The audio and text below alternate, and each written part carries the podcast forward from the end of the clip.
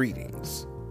This is the newest installment of The Voice Speaks. I am your host, Olufemi Nathan Oshako, Executive Director of Eternal Crown Ministries. And our series continues with the study of Scripture, specifically the Abeka alphabet. If you're not familiar with Abeka, Abeka is a curriculum used in a number of Christian schools, especially in the primary sections where it teaches phonics and other things that really help children with getting a good baseline for knowledge.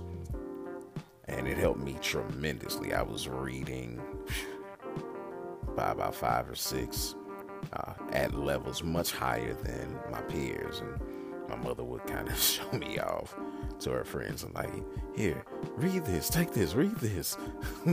Look at how uh, well my baby can read. This was long before uh, the My Baby Can Read videos.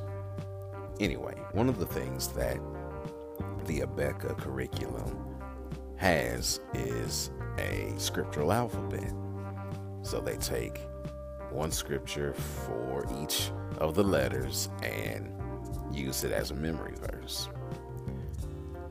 I'm teaching this to my children now as a means of helping them with learning scripture, and it's good for me because even though I learned it at a very young age, I didn't remember half of it then, but the ones that I have remembered have stuck with me since I was five years old, and that was well over 35 years ago. So I want to share those things with you all as well.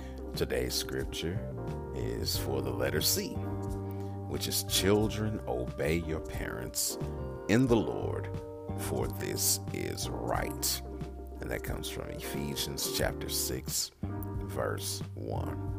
Again, I'm teaching this to my children now. We do it in our devotion time. And I'll open up the scripture, we'll share it, ask them about some of the others, and just get their thoughts on, and then I'll share mine. One thing that really jumped out to me as we went through the scripture today is the part that says in the Lord. I, you know, children obey your parents in the Lord, for this is right. I knew the children obey your parents, and for this is right part. But in the Lord really jumped off the page today. And as I was preparing for things and, and going over it, I shared that with them. And I did a little digging to get a better understanding of that specific part. And I told them, as I've learned, one of the best ways to get an understanding of a specific scripture is to read it in different versions. I use the YouVersion Bible app, so there are dozens of versions at my fingertips. And there's even the ability to compare them. You just click on it, it highlights it, you go to compare, and then you can read a bunch of different versions, which is what I did. And in those versions, it made things a lot clearer.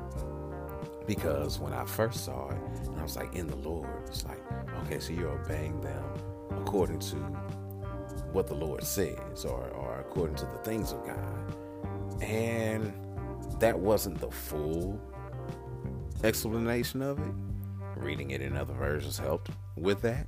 And then also doing some research and seeing what those words truly meant because everything is translated into English. It's coming from uh, Aramaic, it's coming from Greek, and the words used in translation don't always give the fullest story.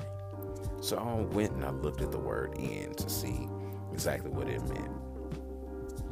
And it meant, you know, a number of different things, but it lined up with the definitions, or I should say, the different versions that I was reading, which is children obey your parents as you would obey the Lord because it's the right thing to do.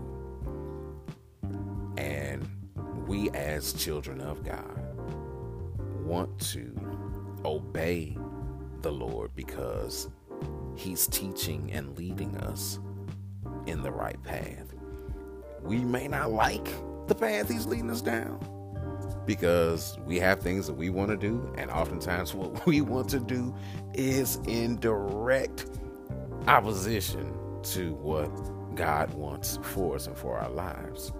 The Bible says that the heart is deceitfully wicked. Above all, who can know it? So, our heart often will lead us to do things that are bad for us because they feel good to us. They appeal to our flesh, which is dying daily.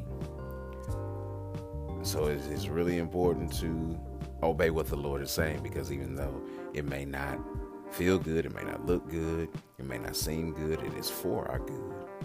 And whatever a man sows, that he shall also reap. So if we are doing the things that God is telling us to do, then we will reap the benefits of it. If we are doing the opposite, we're going to reap that as well.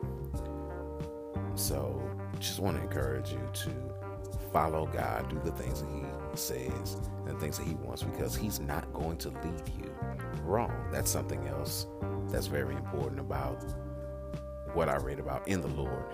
If we're obeying our parents and we're obeying, and not just our parents, we're obeying authority as we're obeying God because it's the right thing to do. We honor God by doing that. And we understand that the things that that the authorities are putting in place, especially as we look over, it's not to harm us, but it is for our overall safety and benefit. Now, if it's not, if they're leading us to do other things, well, then that's not in the Lord, because the Lord is not going to lead you to do something that is wrong, that is sinful. He's not going to lead you to do that. So if your leaders, your authorities, your parents, whoever it may be, are leading you to do things that are anti God, that are wrong, that are sinful, then no, you wouldn't follow them. That's why you follow as unto the Lord or in the Lord because you're following the right things to do. So, again, I encourage you to obey as unto God because He gets glory by you doing the right things. And whatever we sow, we'll reap. So know that as you go about doing the right things, no matter how hard it may seem, no matter how futile it may seem, God is not a man that he should lie, neither the Son of Man that he should repent. If he said it, it's going to happen because his word won't return to him void. And if you are doing the things that you should do, no matter how, again, how hopeless it may seem, what you sow, you're going to reap. And normally, things don't grow overnight. It takes time. It takes other efforts, tilling the ground and feeding the ground with the things necessary to cause it to grow. So planning doesn't end it You plant, you know, someone else may water, God will give the increase. But follow God, follow His commands, and watch Him do wonders in your life. All right, until next time, I want you to think about this. Thank you for listening, and we'll talk again soon. Take care.